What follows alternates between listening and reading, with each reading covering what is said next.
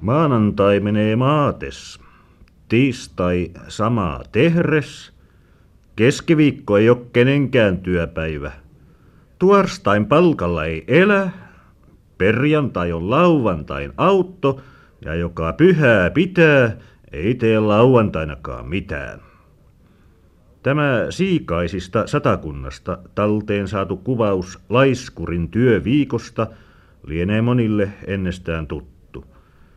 Sen sijaan moni tuskin saa ensinäkemältä tai kuulemalta selvää pielisjärveläisestä sananparresta.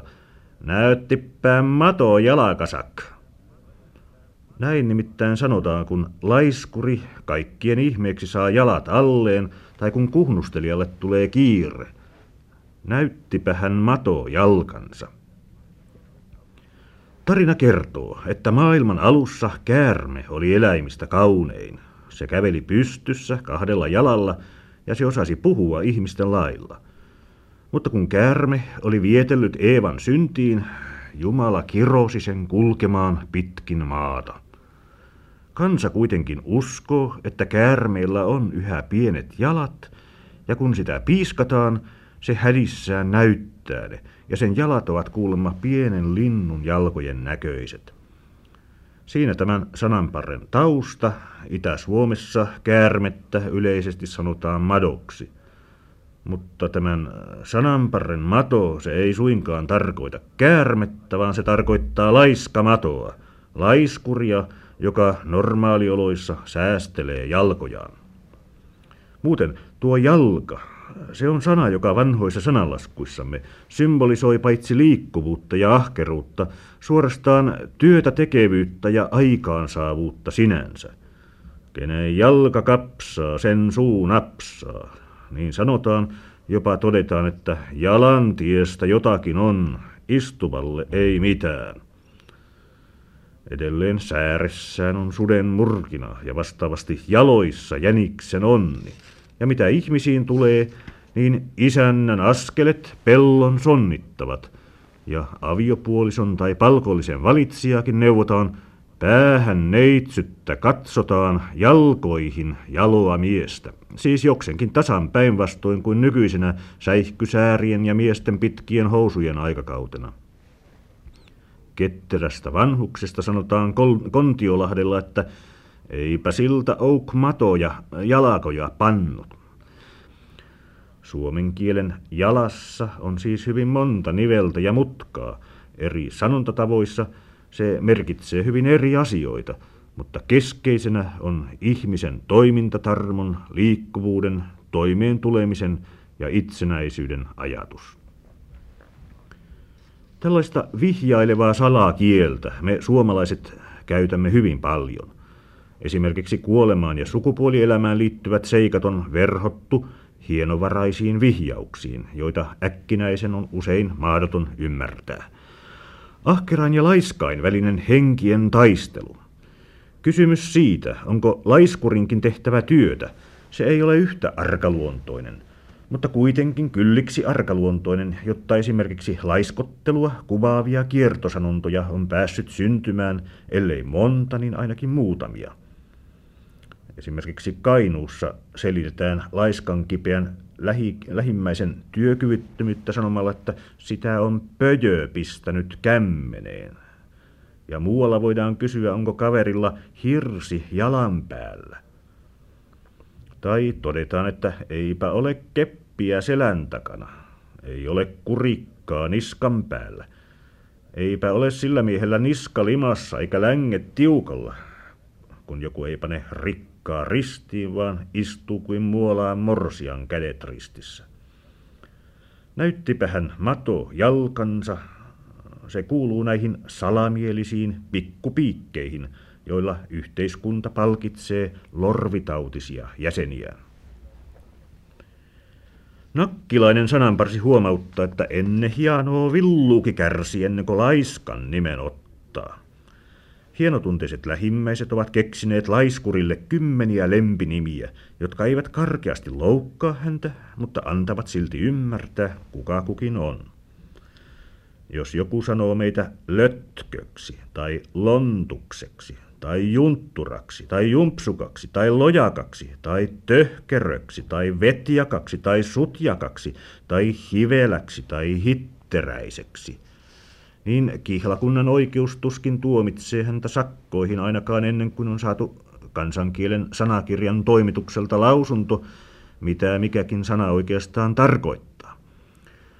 Siitähän nyt ei mihinkään pääse, että keskuudessamme elää noiveloita, jonseita, lamuja, lemppureita, oikein aika väpelöitä ja lorveja, lorkkeja, lotkamia, völötuhkureita. Kuusamossa heitä sanotaan Venäjän sairaiksi, etelämpänä arvellaan heidän sairastavan lorvitautia, lorvikatarria, lorvimatoa tai jorkkatautia – Esimerkiksi Forssassa kuullaan sanottavan, että Samuli pirruilee vaan ja sairastelee lojotautia. Loikuttaa kovin, mut ruoka maistuu hyvältä. Oli jo puhetta satakuntalaisen laiskurin työviikosta.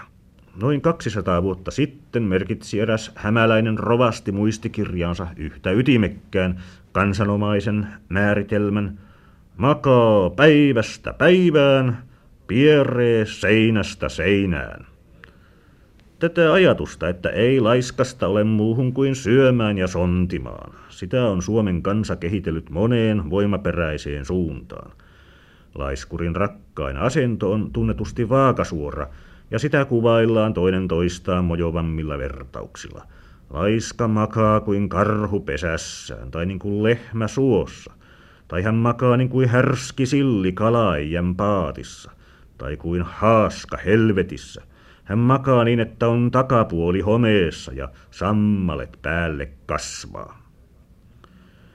Tuommoisen toivottoman makaajan liikkeelle ajamiseksi on kehittynyt kokonainen varasto ankaria tai ilomielisiä sutkauksia. Nouskaa ylös, pojat! Huomen on jo puolen viikon aatto, sanoi isäntä, kun maanantai-aamuna trenkejä ylös ajoi.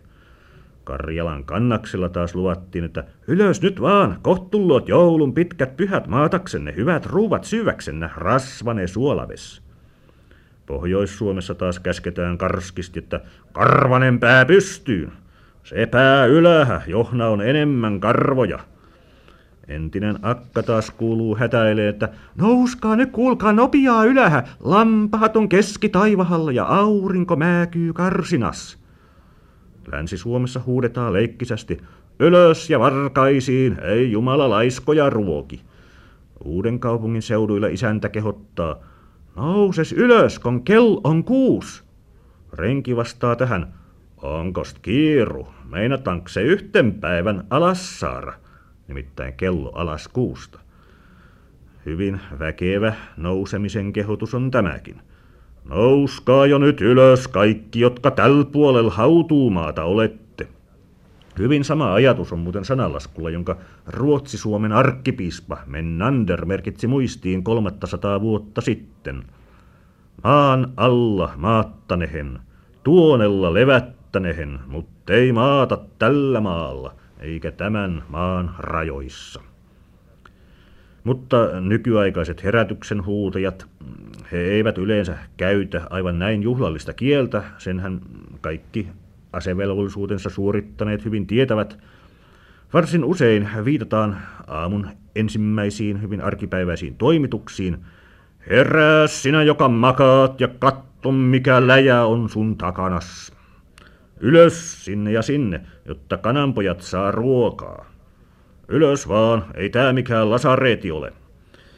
Mutta jos makajat ovat laiskan sitkeitä lorkkeja, niin isännällä tai päivystäjällä on pian aihetta todeta, että täällä vaan maataan niin kuin kirkkomaassa tai makaavat kuin silakat suolas. Töihin, töihin vaan, sano lapatossu, mutta tähän voidaan jatkaa, että vaikkei joka päivä eikä kaikkiin töihin. Niin, tiukalle se ottaa, kun pitää laiskan suoni katkasta ja lyödä laiskuutta korvalle. Niille, jotka vastustavat tällaista luonnonvastaista väkivaltaa. Heillä on runsaasti mietelmiä, joilla sopii hillitä työhulluja hätistelijöitä. Laiskuus on hyvä lahja, kun sen osaa oikein käyttää. Senhän me olemme kaikki huomanneet. Älä hosu, eihän ihminen ole mikään ampiainen. Älä hosu, yksi mies ku hosu, jäi junan alle. Älä hosu, ei tää maailma vasikan hännän päässä oo. Älä sitä suotta hosu, kyllä sadassa vuodessa päiviä on, ja kun yksi sata loppuu, niin toinen alkaa. Hyvin tunnettu tosiasia on sekin, että hullu paljon työtä tekee, eikä työ ole herkkua, ja jos se herkkua olisi, niin herrat sen tekis. Mutta tärkeimpänä vastaväitteenä on juuri tuo, että ei hosumalla hyvä tule, eikä varsinkaan rikkaus lisäänny hoppuilemisesta. Ei työhullu ole rikas eikä syömähullu lihava. Hoppu ei ole hyväksi muussa kuin kirpun tapossa. Se on perisuomalainen vakaumus, ja nimenomaan ei rahamiehet hoppuile eikä rahattomien parane. Merkillinen seikka muuten on se, että vanhasta kansankielestä näyttävät puuttuvan haukkumanimet henkilölle, joka nykyisellä koululaiskielellä sanoen on pinko, tai sotilaskielellä sanoen himo jännittäjä tai sotahullu. Siis henkilölle, jota työkaverit mielellään kurittaisivat tai panisivat syytteeseen stahanovilaisuudesta. Meillä on tosin oivallinen sana työkkö. Se tarkoittaa intohimoista työihmistä, mutta työkkö ei ole halvennusnimi, vaan pikemminkin kunnianimi. Jos se on syöppö, niin on se työkkökin, puolustetaan isoruokaista työmiestä.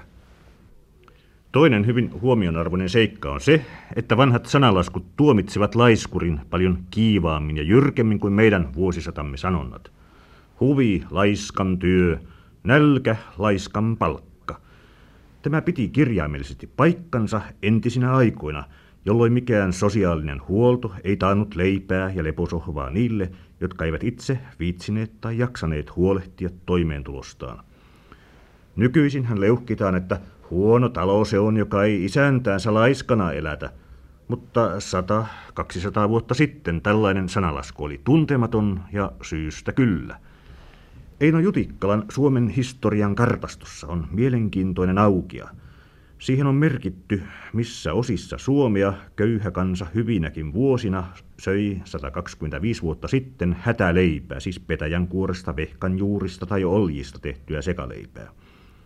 Tuosta kartasta ilmenee, että vain rannikkoseuduilla ja maan eteläosissa leipää riitti jokaiselle, kun taas laajoilla alueilla, esimerkiksi Parkanon, Kiuruveden ja Suomussalmen seuduilla sekä koko pohjoisimmassa Lapissa, väestön enemmistö joutui hyvinäkin vuosina ottamaan oravalta velkaa, siis hakemaan leivän korvikkeensa petäjämetsästä.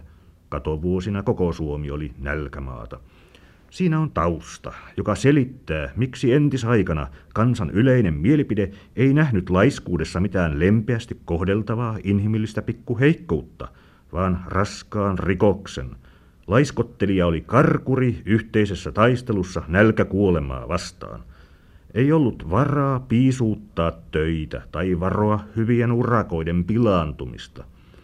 Siksi meiltä puuttuvat vanhat sananparat, joissa tehtäisiin pilkkaa työköstä, tuosta työntekijästä, jossa aikaansaamisen himo on niin väkevä, ettei hän malta nojata lapioonsa yhtä kauan kuin me muut.